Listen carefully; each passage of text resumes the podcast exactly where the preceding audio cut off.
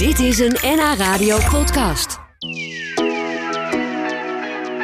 Ik ga praten met vogelaar Debbie Dodeman uit Blokker, die van haar liefde voor de vogels haar werk heeft gemaakt. Ze was zo nieuwsgierig naar wat voor type mens nou een vogelaar is, dat ze er onderzoek naar heeft gedaan. Ze heeft alle resultaten verwerkt in het boek Vogelaars Nooit Uitgevogeld. Zo heet dat. Een uh, mooi boek met heel veel persoonlijke verhalen, maar ook heel veel praktische tips. En allerlei ja, bijzonderheden over vogels die we kunnen zien hier in Nederland. Um, en Debbie, wat ik zo leuk vind, je bent zelf ook vogelaar. Klopt. En je hebt zelfs een vogelblouse aan. Wat is dat nou voor moois? Ja, ik was laatst op. Ik gaf een excursie en een dame had die aan boord. Ik zei: Die wil ik. Ja, Waar komt die vandaan? heel erg leuk. Ja. Wat staan er allemaal voor vogels op, joh? Nou, het is wel grappig, want hij komt niet uit Nederland. Uiteindelijk, het merk is Zweeds en dat verkoopt ook wel in Nederland. Maar dan zie je dat er dus goudvink, eh, koolmees, nou die kennen we allemaal. ja. Maar er staat bijvoorbeeld ook een kleine vliegenvanger tussen. Ach, Ja, die komt hier voor als, een beetje een zeldzaamheidje. Maar ja, die komt daar vandaan. Dus dat is wel, zo kun je toch een beetje plaatsen waar zo'n blouseje vandaan komt. wat grappig. Dus, dus als jij nou in het vervolg gaat vogelen, dan, dan doe jij je vogelblouse aan. Ja, nou, ik wil wel een beetje netjes houden. Dus ik twijfel een beetje, ja. Dat is ook weer waar, ja. Hey, Hoe, hoe begon dat bij jou? Want je, je, je vertelde net al even dat het een soort aangeboren is. Dat je werd geboren met die liefde voor vogels. Maar was jij dan ook zo'n kind dat, dat gewonde vogeltjes die door een kat waren gegrepen mee naar huis nam? Nou, eigenlijk, ja, precies dat dat. soort dingen? Ja, Ja. En, want ik was natuurlijk niet toen ik begon dat ik gelijk ging vogels kijken. Maar het, het ging eigenlijk, ja, ik denk dat het misschien eerder de vraag is: welk kind houdt het vast in plaats van wie raakt het kwijt? Of hoe zeg ik dat goed? Het begon natuurlijk met insectjes en rond het huis. En ja, toen kwamen natuurlijk al gauw in de vogeltjes eh, redden uit de, de bek van de katten, zeg maar, van de buurt. Ja, ja. En degene die het niet redden, nou, daar hadden we dan een vogelkerkhoog voor. Die gingen we dan begraven. Ach ja. En van daaruit eigenlijk eh, van kwaad tot erger, eh, Ja, zeg maar. ja, dus je hebt menig vogeltje grootgebracht eigenlijk. Met een, eh, met een flesje en een... Ja, dat lukt natuurlijk niet altijd. We wisten ook niet hoe. Dus we brachten ze natuurlijk vaak naar de opvang. En ja, daar, daar hadden, waren ze in betere handen. Ja, en je groeide op in Blokker. Waren daar veel Klopt. vogels te zien? Ehm, nou, ja, dat, ik weet niet of het is niet per se bovengemiddeld te goed. Maar het is gewoon, er was best wel veel groen. Ja, En, veel nog- weidevogels eromheen, denk ik. ja, maar daar kwam ik dan weer nooit. Ik was echt in, in de nieuwbouw, eh, Ja, ja. zeg maar. Dus de, de merels, de, de mezen, eh, weet ik wat. De ik weet nog wel dat we ooit vonden we een, een dode wulp in de speeltuin. Nou, die was gewoon uit de lucht gevallen, want die kon daar niet voor. Ja, was natuurlijk, wat is dit nou? Ja, wulp. ja. Dus dat is toch, je ziet dat toch. Komt vanzelf dingen tegen. Maar de eenden uit de buurt, jonge, jonge meerkoetjes. eh, ja. Dus ja, veel, veel, veel lokaal spul rond de tuin. Ja, en inmiddels heb jij van, eh, van de vogel eigenlijk ook je werk gemaakt. Want Ja. je schrijft erover, je organiseert excursies, eh, noem het allemaal maar op.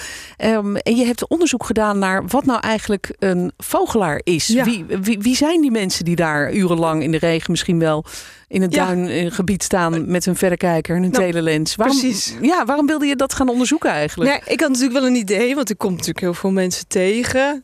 Maar ik dacht, ja, meten is weten. Ik ga het gewoon vastleggen. En, en, en deels was het dus eh, eh, begonnen met, hebben alle vogelaars een baard?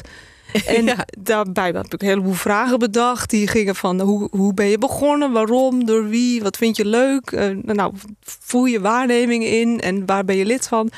Maar ik nam ook een foto van iedereen ter plekke. Wilde Want hoe ging dat? Je kwam 90%. mensen gewoon tegen als Ja, je zelf op pad was. Precies, ik heb eigenlijk niet gezegd van nou hier zijn de vragen, vul maar in. Want ik denk ja, dan krijg ik ook een beetje een gekke selectie. Dus eh, mijn, mijn beste idee daarvoor was gewoon iedereen die ik tegenkom in het veld. Tijdens lezingen, op excursies, tijdens een twits, op, op Vlieland of op Texel. En die vragen kon mee te doen. Want dat is dan een, een, een beeld van wat ik heb, maar wat jij ook zou kunnen hebben als je op pad gaat. Ja, ja. En- van alles en nog wat kom Ja, je dan tegen. Precies. Maar, maar ik zag dat je meer dan duizend vogelaars ondervraagd hebt. En op de foto gezet ook? Ja, nog, nog meer, maar uiteindelijk hebben 1004 het ingevuld. Jeetje. Ja, Dus dit Dus is ik werd er helemaal een- knettergek van op slot natuurlijk. Hoeveel jaar ben je wel niet bezig geweest? Op, eh, uit mijn hoofd iets van 400 nog wat dagen. Oh, echt? Ja. Jeetje. En, en zou je iets kunnen zeggen over wat daar dan uitgekomen is? Want je ging eigenlijk op zoek naar de ziel van de vogelaar. Ja, ja ik wil, het leek me heel belangrijk om te weten van waarom wordt iemand nu vogelaar? Ja. En ook vanuit natuurorganisaties van nou, dan kan je dat misschien stimuleren. Want in, in mijn beleving is hoe meer vogelaars slash natuurliefhebbers er zijn, hoe meer draagvlak er ook is voor, voor natuurbescherming. En dat is wat ik belangrijk eh, vind.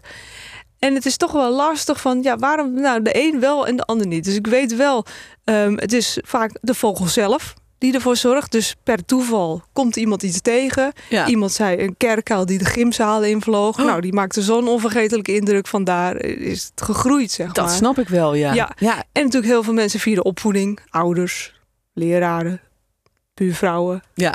Zo Dan krijg je het mee, Ja, ja. eigenlijk. Ja. En dus ook heel veel die zeggen, het, het was er al. Maar best wel veel mensen noemen ook, ja, ik ging een keer mee op excursie.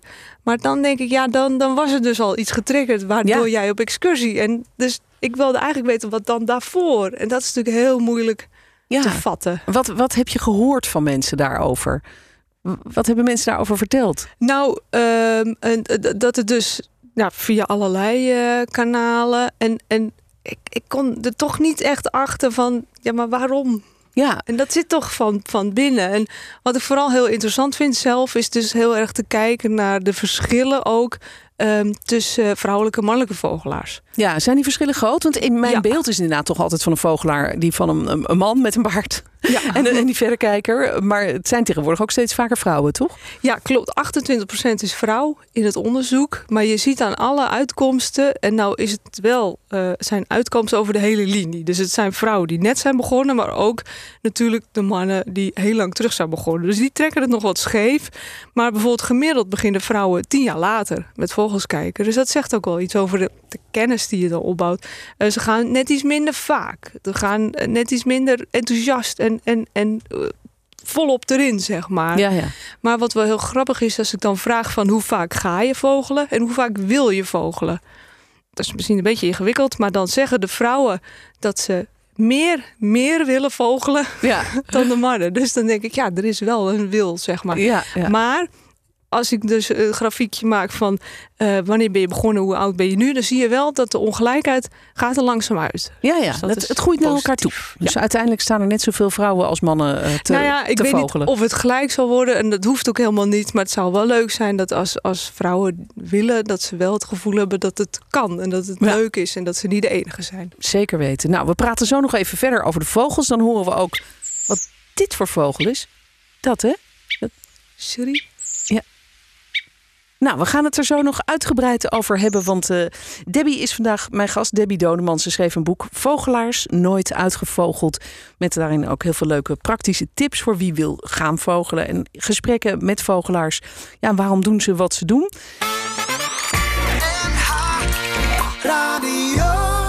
Debbie, en je bent zelf ook een vogelaar. Eh, we krijgen leuke berichtjes van, eh, van luisteraars die ook dol zijn op vogels en er naar kijken. Dat hoor ik heel graag. Ja, tuurlijk. Ik had zelf net in de vakantie een bijzondere ervaring met een roodborstje.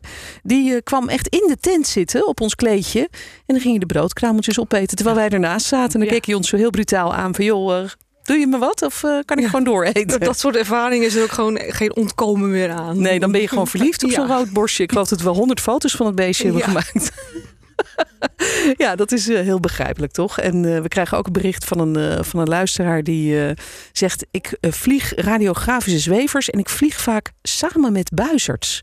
Ja, Dat ja, is bijzonder. dezelfde thermiek natuurlijk nodig om op te stijgen. Dat lijkt me ook heel bijzonder om dat zo Ja, op die manier... We zien het van laag naar hoog, maar als je erin vliegt... Ja, ja, ja dat is misschien een keer voor jou iets om, eh, om, om te gaan ondernemen. ja, ja ook nog een manier, ja. Hey, en je hoort wel eens van eh, in het nieuws bijvoorbeeld als er dan een, een bijzonder vogeltje gespot is. We hadden hier op een gegeven moment een rode ibis in eh, Noord-Holland. Ja. Dan hoor je dat er honderden vogelaars vanuit het hele land, soms zelfs uit het buitenland op afkomen. De- doe jij dat ook? Sta je daar ook wel eens tussen? Ja, nou, de- wij, wij zeggen geen vogels spotten, want het is geen vliegtuig, maar vogels kijken. Oh ja. En die rode ibis, dat is dan een, een, wel een hele mooie, maar dan weet je, die is ontsnapt. Dus die komt niet eh, vanuit het wild. Maar als er bijvoorbeeld iets heel, heel bijzonders is en, en, en ik, ik heb tijd, ik ben mezelf tegenwoordig heel druk, dus ik doe het iets minder. Maar ik vind het ontzettend gaaf om dan alles uit handen te laten vallen. En wetende dat er al een heleboel vogelaars met mij ook dol enthousiast worden. En dus daar naar die plek uh, toe komen. En dan in de hoop, soms, soms zit hij er gewoon, soms ben je uren in de regen aan het zoeken. En dan is euforie als hij dan weer terugkomt of niet.